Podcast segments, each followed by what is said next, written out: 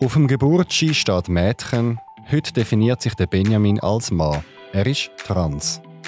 Ich habe einfach für mich gemerkt, dass so meine Landkarte, die ich kann von mir in meinem Kopf, von meinem Körper, nicht übereinstimmt mit dem, was mein Körper wirklich ist.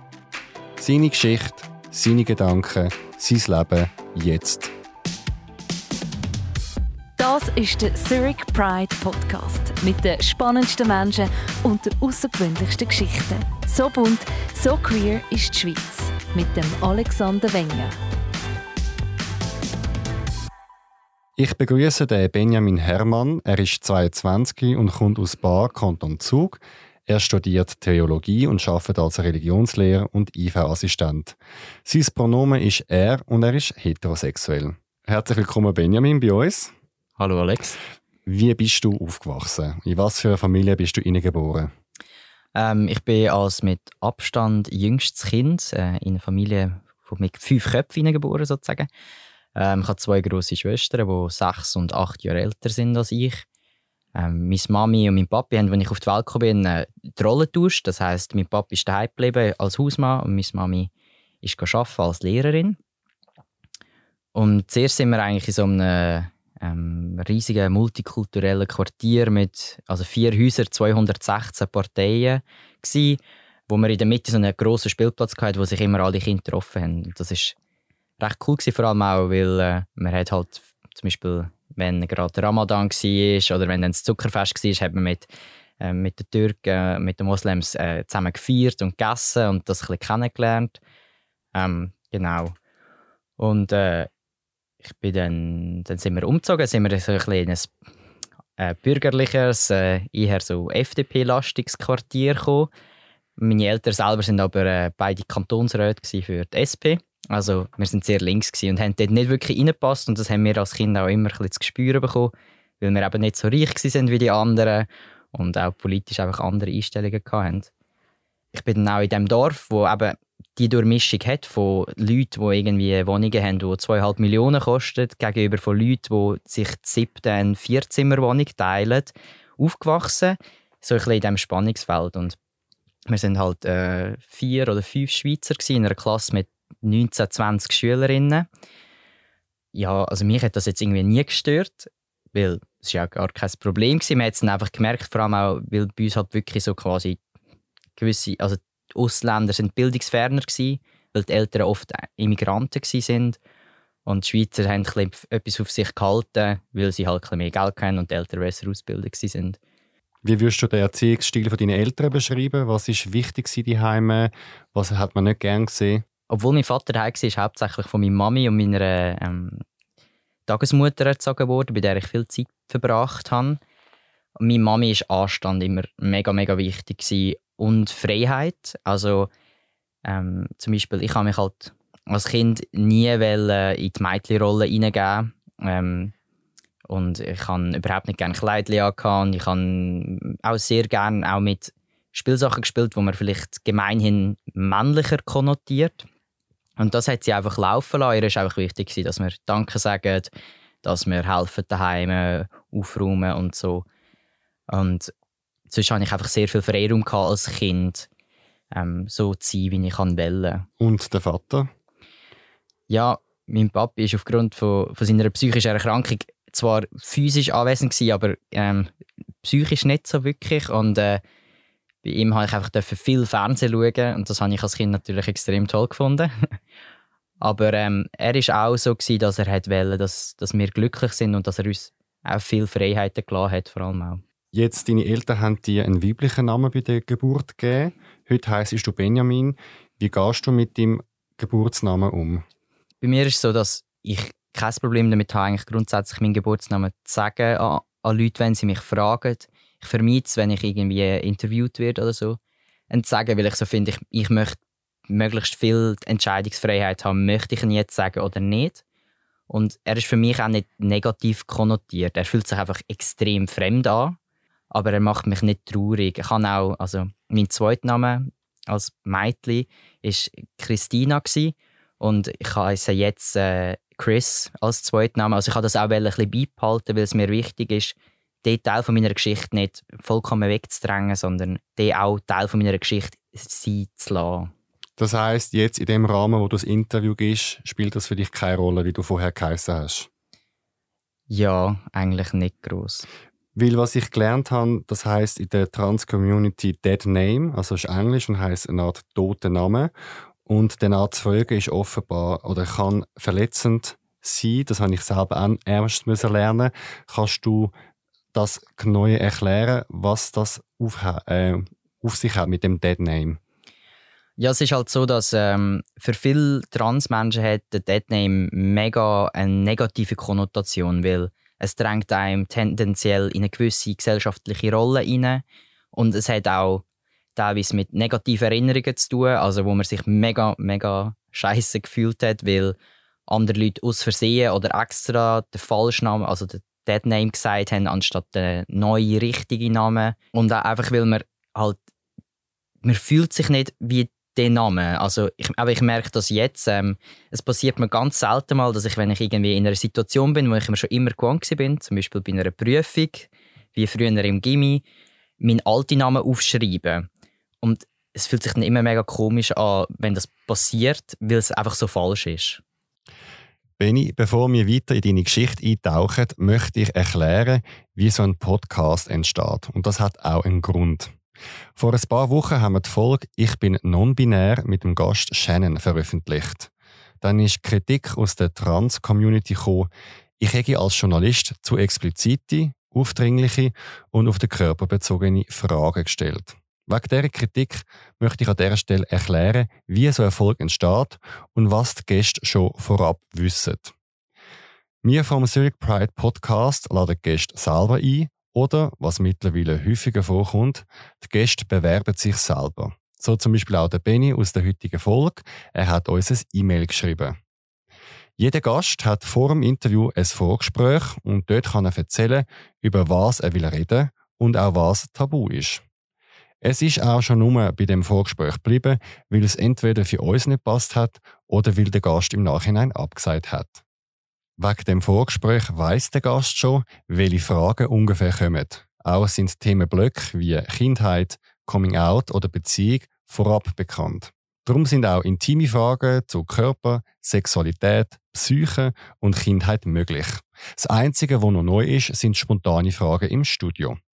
Der Rahmen also, wie so ein Gespräch abläuft, ist vorab definiert und es gibt in der Regel keine Überraschungen. In dem Vorgespräch wird auch der Titel der Folge besprochen. Wir haben schon über 40 Folgen veröffentlicht und jeder Gast kann also vorher in der Mediathek hören, wie so ein Gespräch ungefähr läuft. Ein Gast erzählt immer aus seiner Perspektive und ist eine Stimme aus der jeweiligen Community, aber nicht Sprache für alle Mitglieder. Der Zurich Pride Podcast ist eine Talkshow. Unser Ziel ist es, außergewöhnliche Menschen zu finden, die offen über ihre Geschichte reden. Erfolg geht immerhin bis zu 75 Minuten. Für ein gutes Gespräch braucht es zum Gast, der gerne redet. Das heißt, bei uns melden sich eher Leute, die wollen reden und wir laden auch bewusst Leute ein, die verheben. Auf dem Spektrum introvertiert bis extrovertiert sind unsere Gäste eher extrovertiert. Das Phänomen ist in allen Medien zu beobachten. Darum sind Gäste in Fernsehsendungen, Radios und Podcasts nicht repräsentativ für die durchschnittliche Bevölkerung. Jeder Gast hat im Studio die Möglichkeit, eine Frage nicht zu beantworten und kann wünschen, dass anschließend im Schnitt ein heikler Teil rausgeschnitten wird. Zum Beispiel, wenn jemand aus Versehen den vollen Namen von einer dritten Person sagt. Unser Produzent, der Kevin Burke, schneidet jede Folge. Er schneidet zum Beispiel Versprechen von mir raus, eliminiert Ms und Denkpausen und kürzt langfädige Stellen. Von der Aufzeichnung im Studio bis zu der Ausstrahlung vergehen in der Regel sechs Wochen. Jeder Gast kann also nochmal drüber schlafen und, falls es einem sollte unwohl sein, die Folge zurückziehen. Das ist bei uns auch schon vorgekommen. Drei Folgen sind im Giftschrank. Bevor Erfolg veröffentlicht wird, sieht der Gast auch unseren Text und Stories für Instagram. Wenn du dich interessierst für unseren Podcast und auch über die Hintergründe, dann besuch uns auch unter www.circpridefestival.ch und klick unter Podcast. Dort hat es auch eine Stelle, wo man sich als Gast bewerben kann und dort hat es noch mehr Hintergrundinformationen. Und jetzt noch wichtig, explizit zum Thema Trans. Die einzigen Gäste aus dem Transspektrum sind sehr offen mit Themen wie Sexualität, Geschlechtsorgan, Hormon, Operationen, ihren Namen bei Geburt oder generell ihrer Geschichte. Andere wiederum möchten die Fragen nicht oder nur teilweise beantworten. Und das gilt es zu respektieren. Wir empfehlen vorher zu klären, ob eine Transperson überhaupt reden will und falls ja, über was. Wenn man unsicher ist, lieber das Thema Sila und allenfalls erst darauf einsteigen, wenn eine Person von sich aus etwas anspricht. Das sind meine Gedanken zum Podcast und so wie wir arbeiten da bei uns. Benni, was sind deine Gedanken zu den Worten, die ich gerade gesagt habe? Also, ich denke, einerseits ist schon mal mega viel Gutes gesagt. Ähm, aber Transpersonen sollen selber entscheiden, über was sie reden wollen und über was nicht. Man soll sie nie zu etwas drängen, weil ich würde dich auch nie dazu drängen, irgendwie über dein Sexleben zu reden, wenn du das gar nicht willst. Viele Transmenschen werden halt im Gespräch mit anderen Leuten, vor allem mit Cis-Leuten, darauf reduziert, dass sie halt trans sind und auf ihre Biologie, wo für einige Leute bestimmend ist in Bezug auf Identität und Geschlecht. Um da wie so ein eine vereinfachte Herangehensweise an das Thema zu zeigen, wo aber das soll verhindern, dass man Leute auf das reduziert, ähm, haben wir besprochen, dass wir das Genderbread besprechen, beziehungsweise Genderbread Person. Die Genderbread Person besteht aus verschiedenen Anteilen. Ein Anteil ist das Hirn, ein Anteil ist das Herz, ein Anteil ist die Biologie und dann gibt es wie noch das Gesamte, das dazugehört. Beim Hirn, das soll Identität darstellen. Und Identität, das hat nichts damit zu tun, wie ich aussehe oder welche Geschlechtsorgane ich habe, sondern es hat damit zu tun, wie ich mich selber wahrnehme, wie ich mich empfinde. Und da ist es wie so ein bisschen, dass ein Spektrum dargestellt wird, von Frau bis Mann. Dazwischen so ein bisschen genderqueer. Und es gibt natürlich auch noch Sachen, die wie den Rahmen von dem Spektrum sprengen. Zum Beispiel Leute, die sich als A-Gender wahrnehmen. Dann der zweite Teil ist ähm, der Geschlechtsausdruck, der ähm, kann mit der Geschlechtsidentität zu tun haben, aber nicht unbedingt muss tatsächlich. Wo auch jetzt in diesen alten binären Systemen und in diesen alten äh, Geschlechterrollen, die wir aus unserer Gesellschaft kennen, funktioniert. Also dort hat es auch quasi die eine Seite weiblich und die andere Seite männlich und dazwischen androgyn. Ähm, der Geschlechtsausdruck, gerade bei Transmenschen, kann sein, dass sie den ändern im Verlauf ihrer Transition und dass sie vielleicht vor der Transition sich in einer Art und Weise zeigen, wie das gar nicht mit dem übereinstimmt, wie sie sich empfinden oder wie sie sich wohlfühlen. Das kann ja auch bei Leuten, die homosexuell sind, zum Beispiel passieren, wenn man will übermännlich sein damit niemand auf die Idee kommt, dass man homosexuell ist.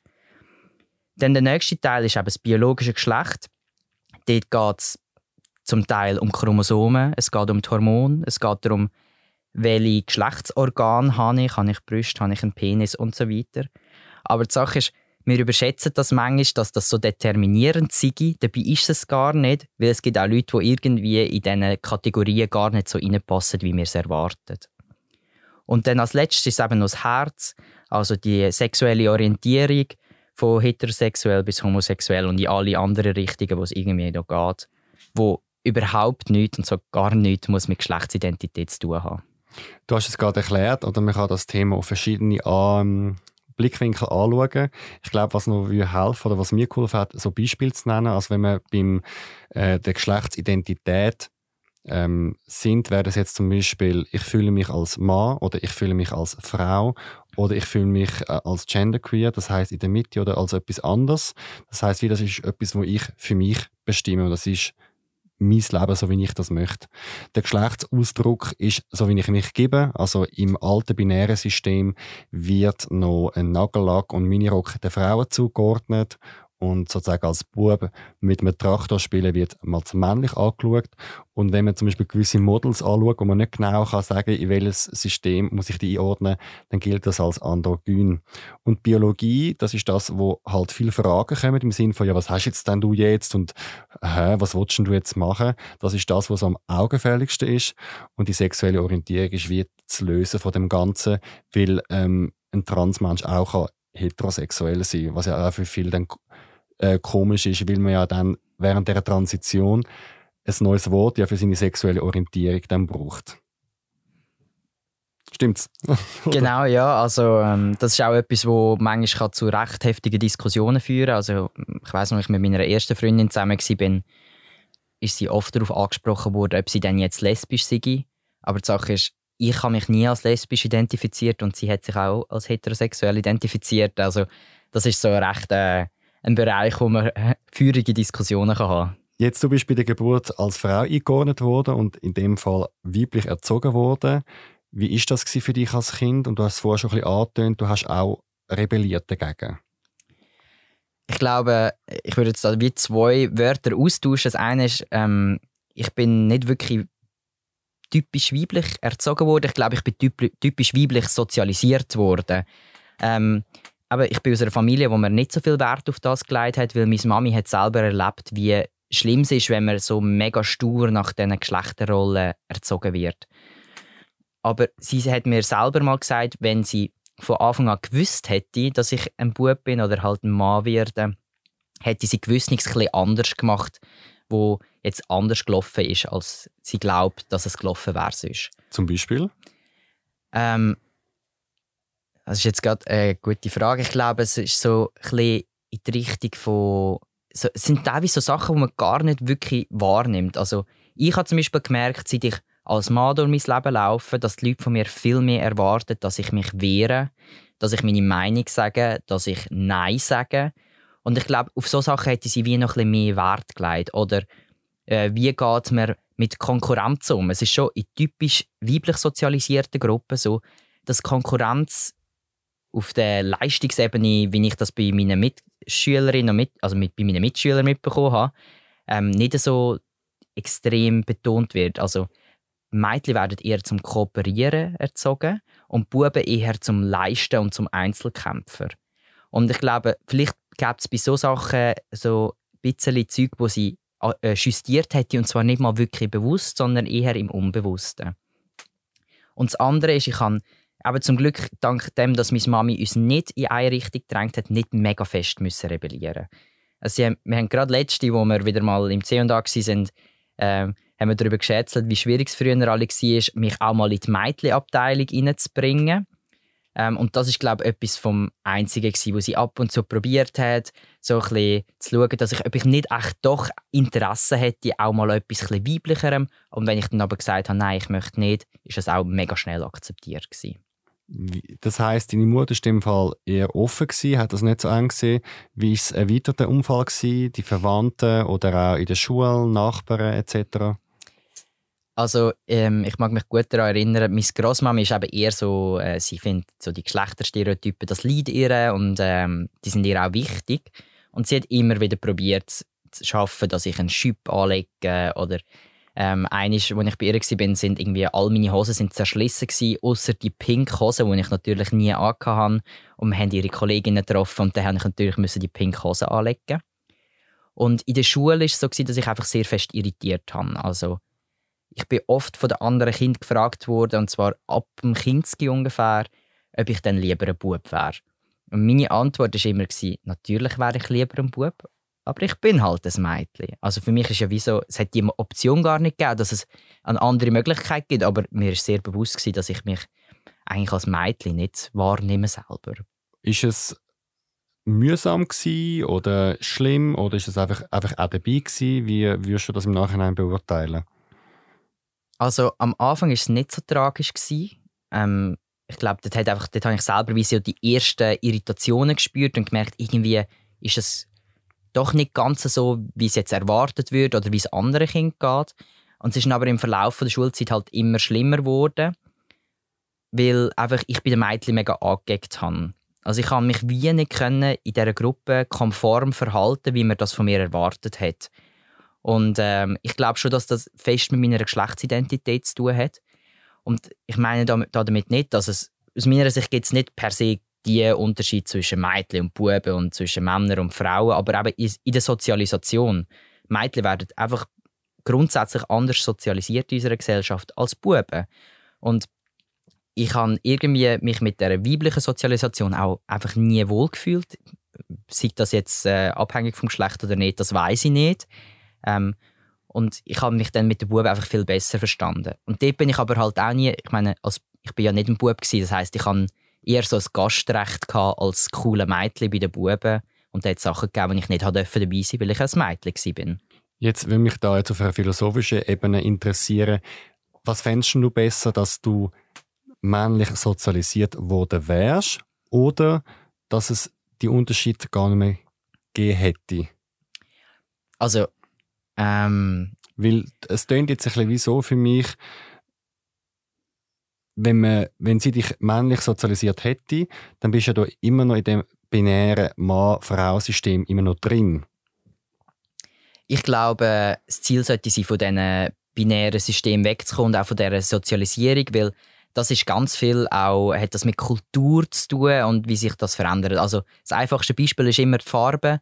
Mädchen pink, Buben blau ist vor 100 Jahren genau umgekehrt gewesen, bis die Nazis den schwulen Männern pinke Armbänder gegeben haben. Und ähm, darum, ich glaube, man sollte wie von dem wegkommen, weil es bringt eigentlich auch gar niemandem irgendetwas in eine Richtung zu sozialisieren, aber es passiert halt. Und Mistranzi hat auch nichts mit dem zu tun. Das heißt, aus meiner Sicht bin ich, also ich bin mir auch ganz sicher, selbst wenn es die Geschlechternormen nicht gäbe, die wäre ich trotzdem trans. Also das hat wie, ist wie nochmal einen anderen Aspekt. Wie ist es dann in der Pubertät bei dir weitergegangen? Ja, es ist so gewesen, dass ich mit zwölf Jahren ich ungefähr erfahren, dass es Transmenschen gibt und was das Wort ist für das Gefühl, das ich kenne. Und dann äh, hatte ich zuerst mal so einen Tagtraum gehabt, dass ich von daheim wegrenne, ähm, auf Deutschland gegangen, wo irgendwie alles möglich ist in meinem kindlichen Kopf und Transition mache und mit 25 zurück in meine Familie komme und so bin, ah übrigens, ich bin's. Und dann äh, hat natürlich der Körper angefangen sich zu verändern. Also ich habe Brust bekommen, ich habe schon in der fünften Klasse habe ich Brustwachstum gehabt. Und das habe ich am Anfang mega lustig gefunden, weil das ist ja irgendwie harmlos. Und so, und in der Oberstufe habe ich dann einfach gemerkt, dass von mir auch wie jetzt langsam mehr erwartet wird, dass ich mich weiblich gebe.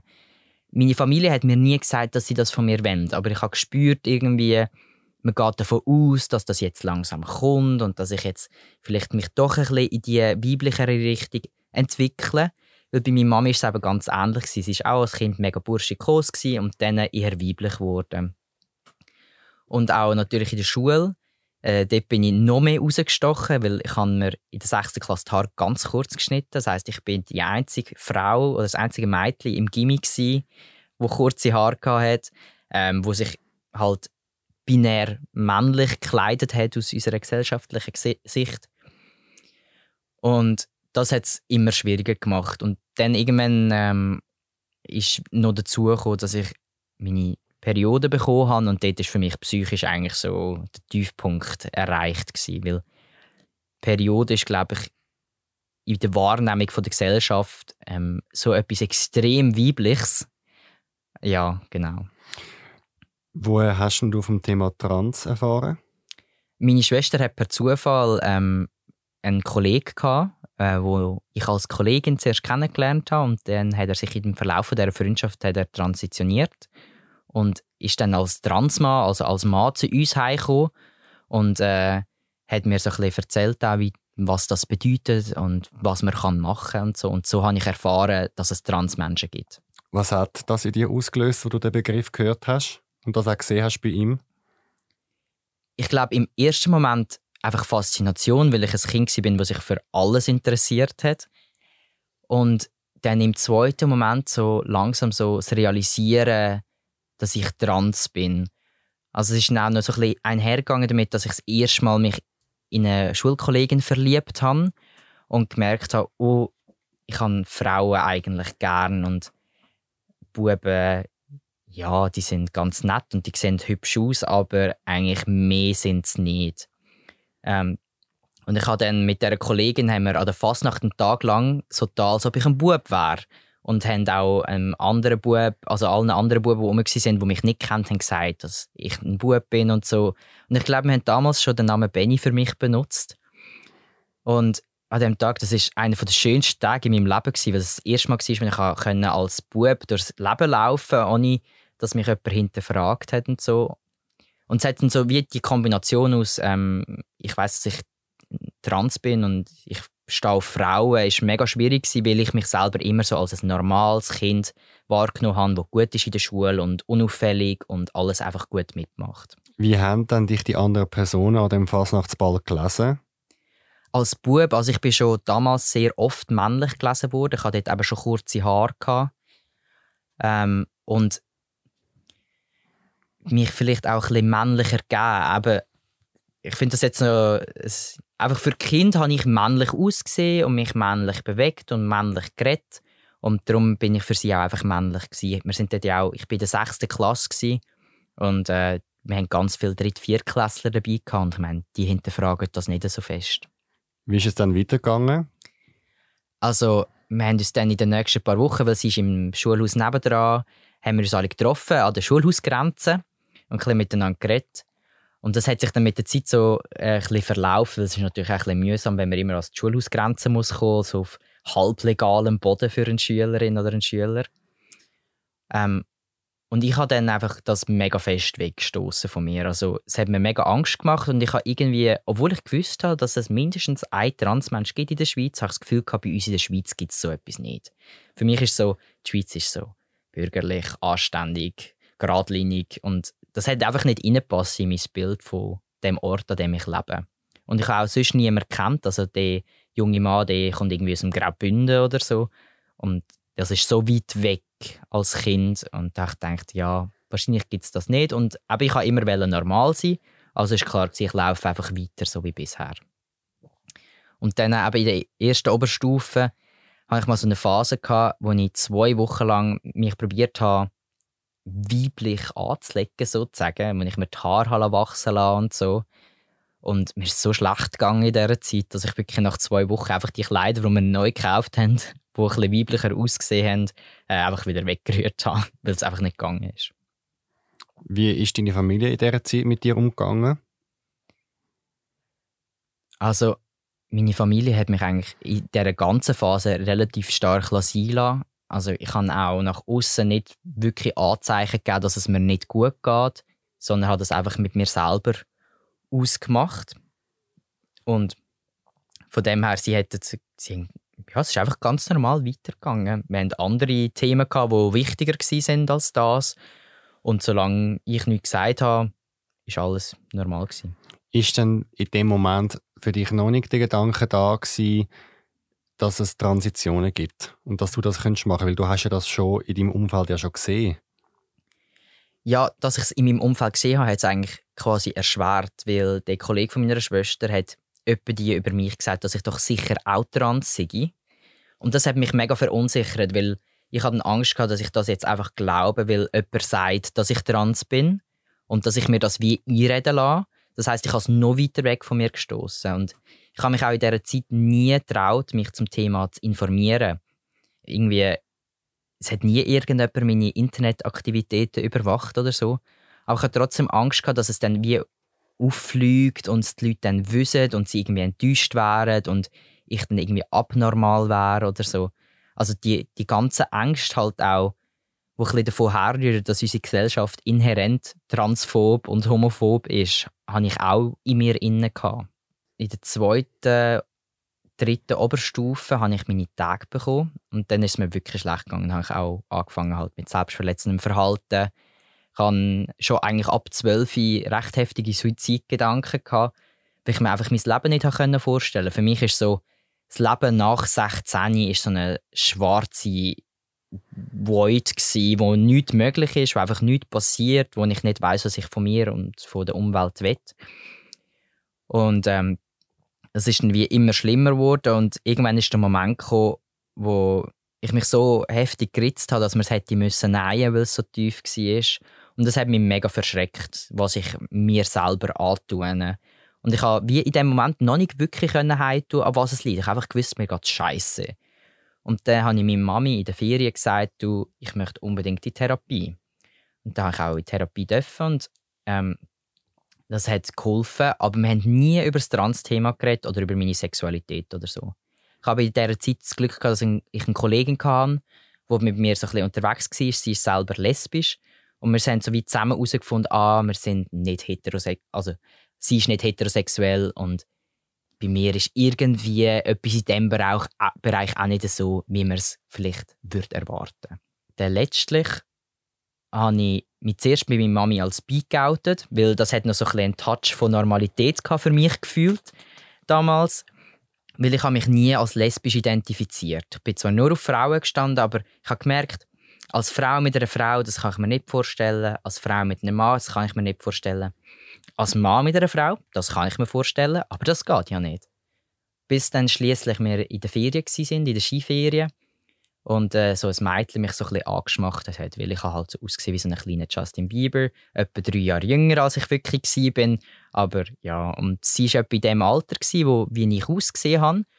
Und sie hat so offensichtlich über mich geredet, dass sogar meine Mami aufgefallen ist, dass sie mit ihrer Mutter und Großmutter darüber redet, dass dort wohl irgendwie ein Bub sitzt, der herzig ist. Und nachher habe ich meiner Mami gesagt, weißt, hure unfair, wenn die jetzt wüsste, dass ich eine Frau bin, dann hätte die sofort kein Interesse mehr an mir.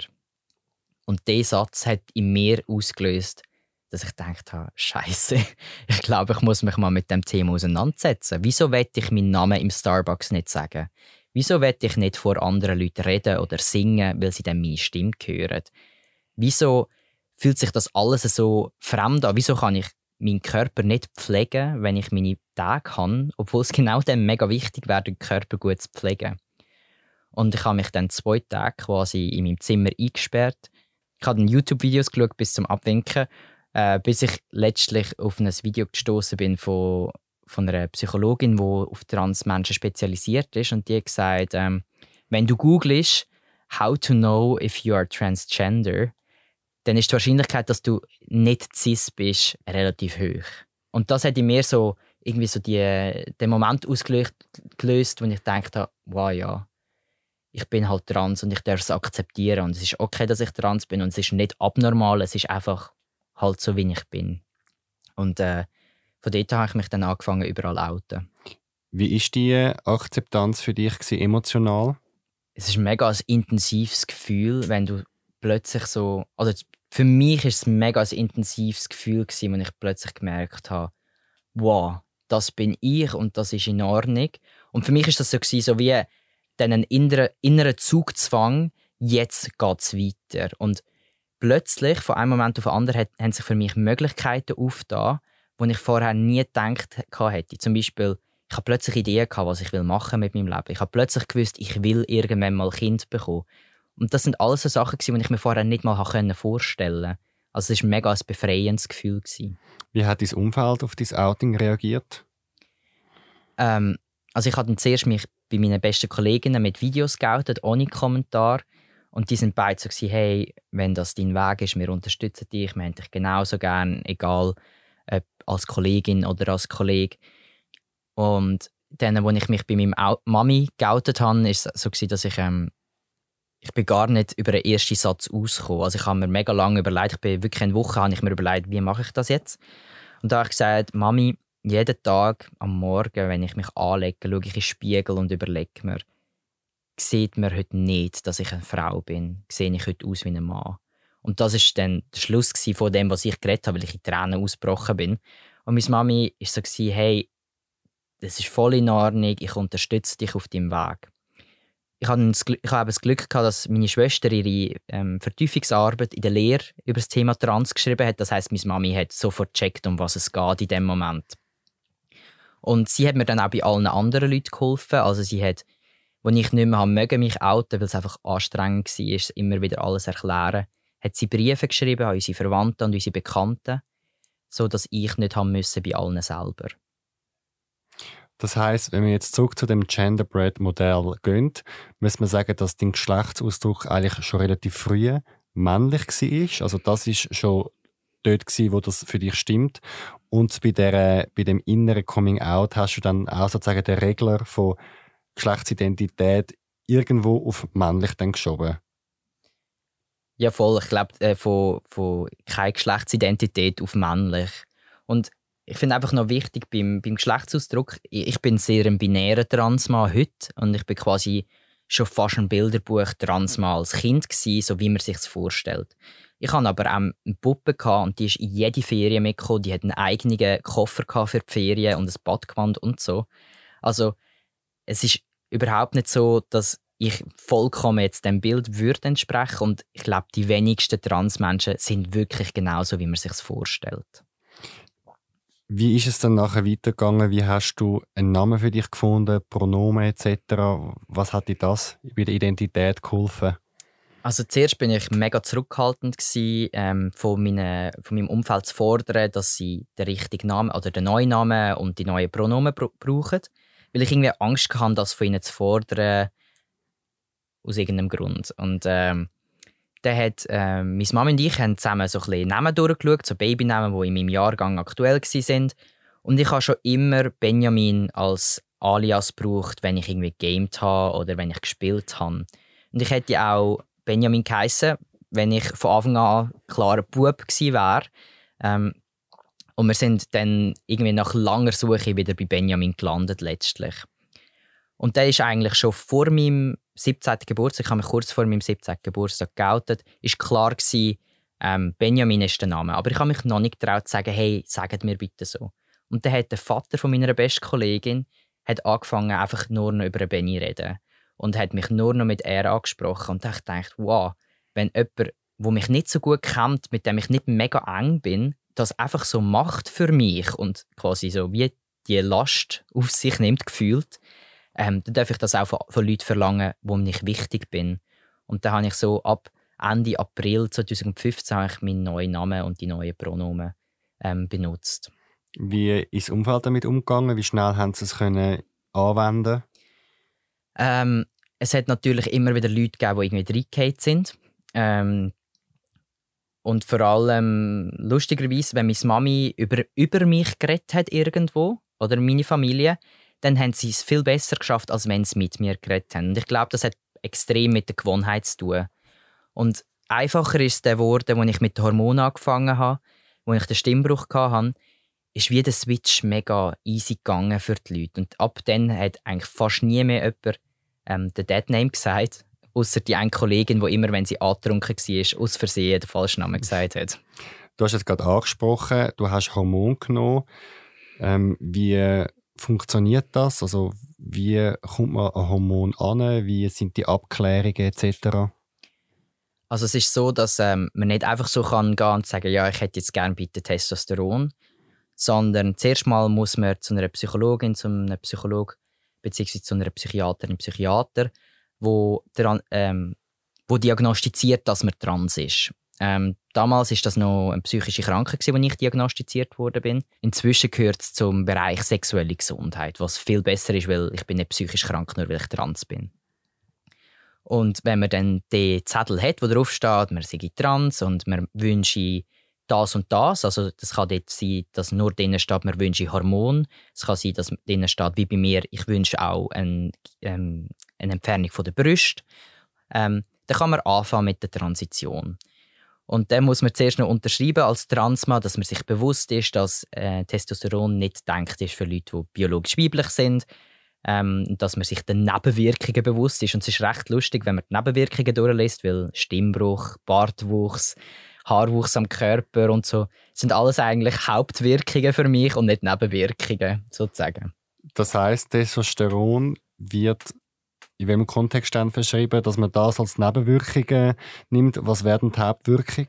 Ähm, also Testosteron wird meistens an Männer verabreicht, die zu wenig Testosteron im Körper haben, was ich ja eigentlich sozusagen auch bin, aber halt quasi für die Gesellschaft oder für das Gesetz oder für die Medizin nicht. Ähm, und gerade ältere Männer, die sehr tiefe Testosteronlevel haben, bekommen das dann. Und für Frauen ist die Nebenwirkung eben, dass es das und das gibt. Und als das gilt man halt zu dem Zeitpunkt gesetzlich noch. Und in welcher Form hast du Testosteron bekommen? Ist das irgendwie eine Tablette am Morgen, eine Spritze? Wie funktioniert das? Es gibt eigentlich vier verschiedene Präparate. Zwei Spritzen und zwei Shields bzw. Cremes. Die Krankenkasse zahlt nur eine Spritze. Und das ist die, die die wenigsten wollen, weil das ist drei Monatsspritze, die ist am grössten. Äh, zum Spritzen am unangenehmsten, denke ich. Ähm, und sie macht am meisten Schwankungen im Testosteronlevel, wo man hat, weil halt das auch einfach biologisch irgendwie Schwankungen gibt. Ich habe angefangen mit der drei Wochen Spritze, weil die weniger starke Schwankungen verursacht. Ähm, habe dann aber irgendwann gemerkt, dass es mich psychisch mega belastet, das so regelmäßig zu nehmen und immer wieder müssen zu denken, ah, ich muss das jetzt nehmen, weil, Punkt, Punkt, Punkt. Und dann habe ich auf drei Monatsspritze gewechselt. Ähm, die ist zwar ein bisschen unangenehmer beim Spritzen selber, aber man hat nachher drei Monate Ruhe. Und das Schäl ähm, kann man zum Beispiel, entweder kann man das Schäl nehmen und das nimmt man dann jeden Tag. Ähm, das muss man aber tendenziell selber zahlen, außer wenn man eine Zusatzversicherung hat, genau wie drei Wochen Spritze auch. Ähm, dafür ist es halt nicht so invasiv. Was hat das mit dir gemacht und wie schnell sind bei dir Veränderungen da gewesen? Ich hatte das Glück, gehabt, dass ich extrem gut auf die Behandlung angesprochen habe. Also ich habe nach einem Monat wirklich schon den Stimmbruch langsam gehabt. Die Leute haben mich am Telefon nicht mehr erkannt. Dann gibt es halt auch zum Beispiel, dass im Genitalbereich sich Sachen verändern. Das ist immer eine der ersten Veränderungen. Und ich habe so nach etwa 10, 12 Monaten habe ich so einen Bart gehabt, wo man nicht mehr nur Bartflum muss nennen. Wie hat sich das angefühlt für dich? Für mich ist das irgendwie wie so ein Heimkommen Also ähm, ich habe eben mega Glück gehabt, dass, dass das bei mir so gut anspricht. Ich komme aus einer Familie mit ein italienischen Wurzeln. Ich glaube, der Haarwuchs kommt von dort. Ähm, und am Anfang ist es mir halt auch wichtig, mich extrem männlich zu geben. Also möglichst binär, gesellschaftlich, konform männlich. Ich bin sieben Tage in der Woche Sport machen. Ich hätte meinen Bart nie freiwillig rasiert, außer es hat wirklich schlecht ausgesehen. Ähm, Pink habe ich möglichst nicht mal angeschaut. Und dann ist es natürlich extrem hilfreich, wenn du auch in der Gesellschaft einfach männlich wahrgenommen wirst. Was halt passiert tendenziell, wenn du eine tiefere Stimme hast, was passiert, wenn du einen Bart hast und so. Und gerade weil ich eher klein bin, hat das auch noch ein bisschen geholfen, weil ich bin mit dem meisten Bart in meiner Gimmiklasse. Das heißt, das ist so ein bisschen mein Ding, einen Bart zu haben. Wie groß bist du? Ähm, 1,58. Okay. Hat es auch negative Aspekte gehabt, das Testosteron? am Anfang äh, hatte ich recht starke Schwankungen, gehabt, ähm, weil ich einfach ein mehr Testo verbrauche, als so quasi das ist, was in der Regel einfach erwartet wird. Man geht einfach von dem drei Wochen Zyklus aus. Und dann hatte ich mega Stimmungsschwankungen. Gehabt. Also so die letzten drei, vier Tage vor der Spritze bin ich ein heulendes Elend gsi, wo einfach nur sterben sterben. Und äh, dann haben wir das aber können absetzen auf zwei Wochen und dann war das wieder gut gewesen. Und was halt auch so ein bisschen ist, ist eben, weil sich im Genitalbereich gewiss nichts verändert, wird es mega sensibel. Und ich bin jemand, der viel Velo fährt. Und es hat ziemlich weh beim Velofahren. Magst du sagen, was das ist, oder ist das zu viel? Nein, also ich finde, ich tue das in diesem Rahmen gerne erzählen. Also es ist so, dass halt sich die Klitoris ist ja eigentlich das gleiche wie die Eichel von einem Penis. Und genau wie ein Penis wächst, wenn er mit Testosteron geflutet wird, wächst auch ein Klitoris, wenn sie mit Testosteron geflutet wird. Das heißt, ein Klitoris, der vorher vielleicht 5 mm groß ist, kann bis zu 5, 6 cm groß werden, je nachdem. Du hast mit dem Hormon angefangen. Was sind so die nächsten Schritte auf deinem Weg? Ähm, für mich ist ein sehr schnell das Thema Mastektomie, Brustentfernung sehr, sehr wichtig geworden. Also ich habe abgebunden und ich habe zum Glück nur ein halbes Jahr müssen abbinden, ähm, weil ich so früh meine Mastektomie haben können Was heißt abbinden? Abbinden heißt, dass man eigentlich sowieso ein mega enges Unterliebli anlegt oder gewisse ziehen auch Sport-BHs an oder nehmen gewisse Tapes, die dafür geeignet sind, wo machen, dass die Brust aussieht, als ob sie flach wäre. Also ähm, ich habe dann immer gesagt, ich habe so ein eine Heldenbrust, weil ich eine relativ grosse Brüste eigentlich hatte. Und sie sind einfach so abgedrückt worden und dann hat es ausgesehen, als ob ich voll muskulöse Brüste hätte.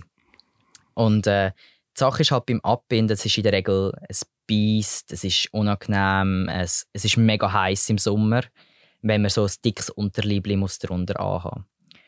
Und ich habe dann im November ähm, vom gleichen Jahr noch können meine Brustentfernung haben. Und das ist eigentlich so eine der allerwichtigsten Operationen, die ich hatte. Einfach für das Selbstgefühl. So, ich habe nachher mega oft einfach auf meine Brüste gelangt, einfach weil es so schön war, dass nichts mehr rum ist. Wie äh, gefährlich ist so etwas, rein jetzt medizinisch gesehen, und wie intensiv ist so eine Operation? Wie lange bist du im Spital? Gewesen? Die Mastektomie ist eigentlich ein äh, Routineeingriff, weil natürlich auch viele Leute, die Brustkrebs haben, ja Mastektomie brauchen.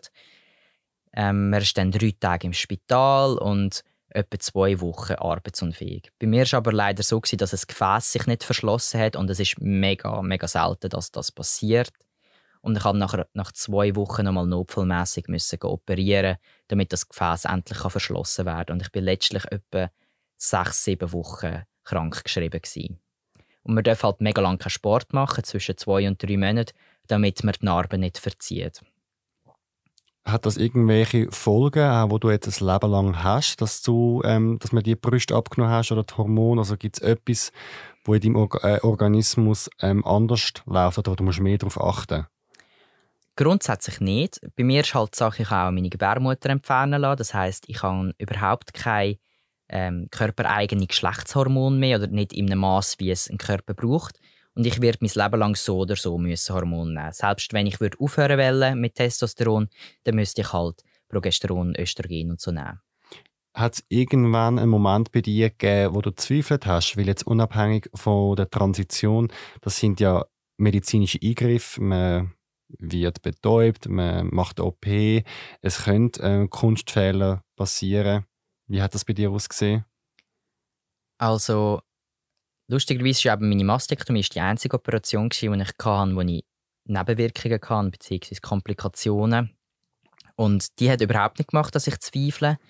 Als ich dann aber meine Gebärmutter entfernt habe, zwei Jahre später, war es schon so, gewesen, so will ich wirklich ganz steril sein. Das ist schon etwas, was ich auch hinterfragt habe. Und es, gibt also es hat auch manchmal Momente gegeben, wo ich mir gedacht habe, will ich wirklich den schweren Weg gehen, weil es ist manchmal halt einfach aufwendig und anstrengend und man streitet mit der Krankenkasse um irgendwelche Vergütungen und so. Ähm, aber es ist nie so gewesen, dass ich das Gefühl hatte, oh, ich bin gar nicht trans. Es ist mehr so, es ist manchmal ein ungemütlich trans zu sein, weil es halt viel Aufwand bedeutet. Und äh, wenn dann doch mal so ein Zweifel, ein bisschen grundsätzlicherer Zweifel aufgekommen wäre, ist es mehr einfach der Wunsch gewesen nach kein Aufwand mehr vermeintliche Normalität. Aber mir war auch klar, dass ich mein Leben nicht leben könnte als Frau. Und ich habe mir mit meiner letzten Operation sehr viel Zeit gelassen, weil das eben genau eine sehr große Operation ist, die nicht ganz risikofrei ist. Jetzt bei so einer Transition, was sind denn so die grössten Gegenspieler? Da ist jetzt etwas angetönt. Man muss zum Psychiater gehen. Ich meine, da entstehen Kosten. Man muss mit einer fremden Person über sich reden. Da ist vorher eine Krankenkasse ähm, beschrieben, wo irgendwie total verschiedene Vergütungsmodelle hat. Das wird zahlt, das wird nicht zahlt, das wird nur so zahlt. Mit wem oder was kämpft man eigentlich in dieser Zeit? Also, ich habe das Glück, dass meine Familie kein Kampfpunkt war. Bei mir war die Schule ein bisschen ein Kampfort, weil ich einen Lehrer hatte, einen Biolehrer, der immer gesagt hat, ich sei halt halb-halb und ich werde nie ein richtiger Mann. Ähm, aber das war so eine ganz kleine Nebensache, die einfach ein bisschen mühsam war. Dann eben Krankenkassen zum Beispiel. Es gibt eigentlich eine Penisprothese bzw. Epithese, die aus Silikon ist, die man ankleben kann, so wie es auch Ohren- und Nasenprothesen gibt. Die wird aber nicht vergütet von der Krankenkasse, beziehungsweise gewisse zahlen es, gewisse zahlen es nicht, oder über einen Zusatz oder Grundversicherung, je nachdem. Ähm, und was auch noch dazu kommt, äh, ist sicher das Gesetz Ämter, also wir haben recht lange müssen mit der Gemeinde, wo ich wohne, streiten, bis sie endlich nicht mehr Frau Benjamin geschrieben haben, sondern Herr Benjamin. Ähm, und wie du gesagt hast, es kann auch manchmal passieren, dass man Psychologinnen, Psychiaterinnen hat, die eigentlich einem eher Gegenspieler sind, als einem mit Hand spielen oder mit einem unterwegs zu sein. Wie sieht es dann bei dir aus bei der Transition? Was sind denn noch so Prozesse, die noch offen sind? Was ist abgeschlossen bei dir? Bei mir ist es eigentlich so, dass ich jetzt schon bald am Ende bin. Also für mich ist es so, ich werde nach sechseinhalb Jahren etwa, werde ich ganz fertig sein aus meinem Empfinden mit meiner Transition. Ich habe ähm, die Mastektomie, gehabt, ich habe die Hysterektomie, gehabt, ich habe auch eine Phalloplastie, gehabt, was eben etwas ist, was nicht so viele Transmenschen machen. Und ich habe auch meinen Namen amtlich ändern lassen vor ein paar Jahren und jetzt das Jahr endlich auch mein Geschlecht offiziell ändern lassen, so dass jetzt in meinem Pass auch steht, dass ich ein Mann bin. Also bei mir kommt jetzt 2021 habe ich noch eine kleine OP, die noch dazugehört zu der Phalloplastie und dann bin ich eigentlich fertig. Du hast alles äh, medizinische Begriff genannt. Kannst du noch mal kurz erklären, was was bedeutet? Also die Mastektomie ist eben die Brustentfernung, die Hysterektomie ist die Gebärmutterentfernung, wo man auch die Eileiter entfernt, beziehungsweise bei mir haben sie es so gemacht. Es gibt verschiedene Methoden. Und Phalloplastie ist ein Penisaufbau, wo in der Regel aus zwei bis vier Eingriffen besteht, je nachdem, welche Methode. Warum hast du das machen? Ich habe einfach für mich gemerkt, dass so meine Landkarte, die ich kann von mir in meinem Kopf, von meinem Körper, nicht übereinstimmt mit dem, was mein Körper wirklich ist oder was er darstellt oder was er hat. Zum Beispiel hat mein Körper keine Brust in meinem Kopf, aber an meinem Körper hat es Brust gehabt. Und das Gleiche war auch mit dem Penis. Also, ich habe irgendwie manchmal so wie ein Phantompenis gehabt, das Gefühl hatte, mu da muss etwas rum sein. Und dann habe ich hingelangt und gemerkt, ah, da ist gar nichts. Magst du erzählen? Ist das etwas, wo du erzählen willst, wie es bei dir aussieht? Oder ist das für dich ein Bereich, wo du nicht darüber reden willst? Für mich ist das etwas, wo ich eigentlich gerne darüber rede, aus verschiedenen Aspekten. Einerseits macht es mich mega glücklich, einen Penis zu haben. Und ähm, ich finde gerade in so ähm, Aufklärungsbereich mega wichtig, dass es auch Leute gibt, die mögen darüber reden, die darüber reden, weil wenn andere Transleute vielleicht hören, ah, es gibt in der Schweiz auch die Möglichkeit, kann ihnen das etwas bringen, das einfach gehört zu haben oder dass vielleicht auch Cis-Leute mehr daraus kommen, wieso wir so Sachen machen. Das heißt, wenn ich jetzt dich würde sehen in der Dusche von einem Hallenbad oder so, will mir auf den ersten Blick nicht auffallen? Genau. Okay. Das heißt, bei dir ist jetzt eigentlich alles, wie wir als Gesellschaft, was man Gesellschaft einem Mann zuordnet, sehe ich, spüre ich bei dir. Ähm, ich denke schon, ja. Mir ist einfach wichtig, ich habe die Operation überhaupt nicht aus dem Grund gemacht. Also, ähm, ich habe mir vor der OP ganz klar gemacht, mache ich die OP, weil ich denke, ich muss das haben, um ein Mann zu sein, oder mache ich das, weil ich merke, mir fehlt etwas. Und für mich ist das Zweite der ausschlaggebende Grund gewesen. Weil wenn das erste der ausschlaggebende Punkt gewesen wäre, dann hätte ich wahrscheinlich trotzdem Problem, weil der Penis, ich finde ihn super und er sieht für mich total ästhetisch aus und man sieht auch auf den ersten Blick gar nichts. Wenn man genauer anschaut, dann ist es und bleibt es halt ein operierter Penis und nicht ein gewachsener. Und wenn ich es dann gemacht hätte, um einen perfekten Cis-Körper haben, sozusagen, dann wäre das recht in die Hose gegangen. in die Hose gegangen, sehr schön. Wie funktioniert dann etwas rein medizinisch, so etwas, woher kommt das Fleisch und wie, ich tue es jetzt als ich salopp formulieren, bastelt man einen Penis? Also das ist alles äh, aus Eigenproduktion sozusagen. Ähm, die Haut, die, der Arzt, den ich habe, der nimmt die Haut vom Arm, weil die am sensitivsten ist. Und dort nimmt er auch die Nervenzellen und die Blutbahnen, die gebraucht werden. Die werden dann, ähm, also die Haut wird so geformt, dass sie eigentlich, eigentlich eine Wurst und vorne dran tut man ein Eichel ansetzen, wo man dann noch ein mit Gewebe auffüllt und tut äh, auch natürlich die Blutbahnen durch, durchlegen, die Arterien. Ich glaube, es ist eine Arterie. ähm, und tut dann das alles mit Nerven im Bein verbinden. Das heißt, es ist jetzt auch noch ein bisschen lustig. Meine OP ist erst zehn Monate her. Wenn ich meinen Penis anlange, spüre ich das manchmal immer noch im Bein, weil mein, Körper, also mein, mein Hirn noch nicht wirklich gecheckt hat, dass das mein Penis ist und nicht im Bein. Okay, das ist ja wahnsinnig spannend. Und was auch möglich ist mittlerweile mit der Medizin etc. Benjamin, wir reden gerade noch ein bisschen weiter über deine Geschichte und wir reden als nächstes über deine Beziehung, wer dich glücklich macht und wie du dir deine Zukunft vorstellst als nächstes. Zuerst kommen wir zu unserem Thema Aufruf. Du hast beim Sex nicht verhütet und dich mit HIV angesteckt. Dein Leben hat sich seitdem verändert.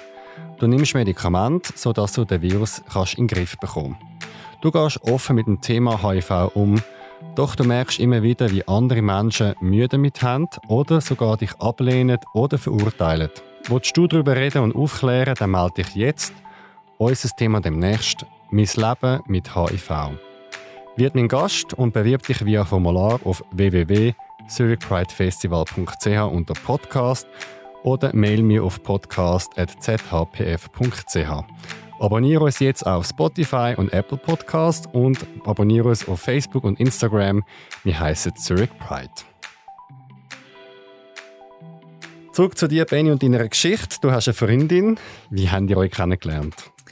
Ähm, sie war ein Jahrgang unter mir, gewesen, ähm, am Gimmi, wo ich war. Und wir haben zusammen Theater gespielt. Und wo wir uns kennengelernt haben, hätte keiner von uns beiden gedacht, dass wir jemals zusammenkommen. Und inzwischen sind wir drei Jahre und sieben Monate zusammen oder so. Was spielt das Thema Trans bei euch für eine Rolle? Zuerst mal ist es so, ich bin davon ausgegangen, dass sie weiß, dass ich trans bin, weil am Gimmi wenn man sich outet als trans, ist tendenziell das sowieso das Lauffeuer und alle wissen es. Und sie hat aber tatsächlich zu den Leuten gehört, die es nicht gewusst haben. Ähm, sie hat dann an meiner Matura-Arbeitspräsentation erfahren, dass ich trans bin, weil ich als Thema trans genommen für meine Matura-Arbeit. Wo wir zusammengekommen sind, haben wir dann über das Thema geredet. Also wir haben vorher schon darüber geredet, aber dort habe ich wie gefunden, es ist wichtig, dass wir gewiss nichts klären. Weil wir sind beide mit einem gewissen religiösen oder gläubigen Hintergrund und für uns es beide klar, gewesen, wenn wir mit jemandem zusammenkommen, dann können wir uns vorstellen, dass das lang hebt oder vielleicht sogar für immer hebt. Das heißt, das Thema, du, ich kann kein Kind zeugen, ähm, momentan könnten wir nicht mal rechtlich heiraten, weil wir ja zwei Frauen sind zu dem Zeitpunkt. Also so diese Gedanken habe ich mit ihr geteilt und auch wissen, kannst du mit dem umgehen, ist das für dich in Ordnung? Und eigentlich von ihr aus hat das Thema, dass ich trans bin, gar keine, äh, keine Rolle gespielt und spielt es auch heute nicht in unserem Paarleben. Für mich war es schwieriger, gewesen, weil halt gerade so das Thema Anlangen, Körper, Sexualität auch negative Emotionen in mir ausgelöst hat, weil ich mich halt nicht wohl gefühlt habe mit dem, wie mein Körper ist. Aber eben sonst haben wir einfach eine ganz normale Beziehung. Du hast es vorher gerade angesprochen, äh, nicht können heiraten. Wie ist denn jetzt aktuell der Eintrag in deinem Pass in der ID steht dort Mann, also männlich. Genau, also jetzt eben seit irgendwie im Mai äh, steht männlich. Dort hat das Gericht mir so ein Brief geschrieben, dass festgestellt, festgestellt wurde, dass der dass die gesuchstellende Partei männlichen Geschlechts ist. Also das ist so, das ist so ein Brief, den man bekommt als Transmensch. Das ist ja irgendwie noch speziell. Das heißt, wenn du jetzt würdest deine Freundin heiraten, geltet ihr rein juristisch gesehen als heterosexuelles Paar und ich, ich könnte auch heiraten. Das heißt, es geht nicht um die eingetragene Partnerschaft. Genau, wir können ganz normale Führungsschlusszeichen heiraten. Okay. Und du hast auch noch angesprochen, du hast ihr gesagt, dass du kannst kein Kind zeugen Haben wir dann das Thema Kind schon besprochen? Ich meine, du bist noch jung, du bist 23, aber ist das schon ein Thema für dich? Ähm, ja, also aber ich möchte unbedingt Kind und meine Freundin auch. Von dem her ist es schon ein Thema, über das wir geredet haben und auch, äh, weil wir uns wirklich können vorstellen irgendwann zu heiraten. Ja, noch nicht gerade jetzt, aber irgendwann dann. Ähm, und für uns ist klar, wir wollen, beziehungsweise meine Freundin hätte sicher gerne ein liebliches Kind, also eins, das sie selber kann austragen kann. Und für das brauchen wir einen Samenspende. Momentan stellen wir uns eher vor, dass wir jemanden finden, der Samen spendet in unserem Umfeld, also irgendjemanden, den wir kennen oder kennenlernen, weil wir es irgendwie nicht so ideal finden, eine anonyme Samenspende zu haben. Auch wenn das Kind dann die Person könnte kennenlernen wir wünschen uns, wie das Kind auch ein einen Bezug hat zu der, kann haben zu der Person, die Samen gespendet hat. Was hast denn du sonst noch für Ziel und Wünsche jetzt auf euch zwei bezogen? Und gibt es bei der Transition noch etwas, wo du vorhast? Also bei der Transition ist es eben so, dass mir noch der letzte Teil von der Penisoperation fehlt. Das ist ein Hodenimplantat und dann ist das erledigt sozusagen. Bei meiner Beziehung ist es so, dass irgendwann werden das Ziel zusammenzuziehen. Momentan geht das noch nicht so gut, weil nur ich verdiene und sie nur 100% studiert. Aber ich glaube, so in zwei, drei Jahren sollte das dann möglich sein. Jetzt Thema Trans ist wahnsinnig spannend. Viele Leute finden das interessant, aber man kann auch sehr viele Fettnäpfel reintappen. Was gibst du Leuten auf den Weg, die sich mit dem Thema befassen oder auch mal mit einem Transmensch ein Gespräch suchen, auf was soll man Acht geben? Also zuerst mal ist mega wichtig, dass wenn man endlich eine Transperson kennenlernt, man nicht das Gefühl hat, wow, das ist jetzt meine Infoquelle. Eine erste Infoquelle ist immer das Internet, genau wie alle Transleute kann man sich dort gut informieren. Wenn man dann aber wirklich jemanden kennenlernt und ähm, vielleicht die Person auch schon ein bisschen kennengelernt hat, und das finde ich eben wichtig, dass man die Person nicht gerade beim ersten Treffen nur zum Thema Trans ausfragt, dann kann man auch ein bisschen anfangen, sich an das Thema anzutasten. Man kann auch mal fragen, hey, magst du überhaupt über das Thema reden? Es gibt auch Leute, die haben mega Mühe darüber zu reden. Es gibt Leute wie mich, die sehr offen sind. Und dann ist, glaube ich, Kommunikation ist der Schlüssel zum Erfolg. Also man darf sagen, hey, ich bin da und da unsicher oder ich verstehe das nicht, kannst du mir das nochmal erklären? Und man soll sich immer überlegen, würde ich das jemand auch fragen, wo cis wäre? Also würde ich jemanden, der cis ist, den ich jetzt gerade in der Disco kennengelernt habe, fragen, hey, wie lang ist denn eigentlich dein Penis? Nein, würde glaube ich fast niemand machen, außer er ist irgendwie gerade auf der Suche nach etwas.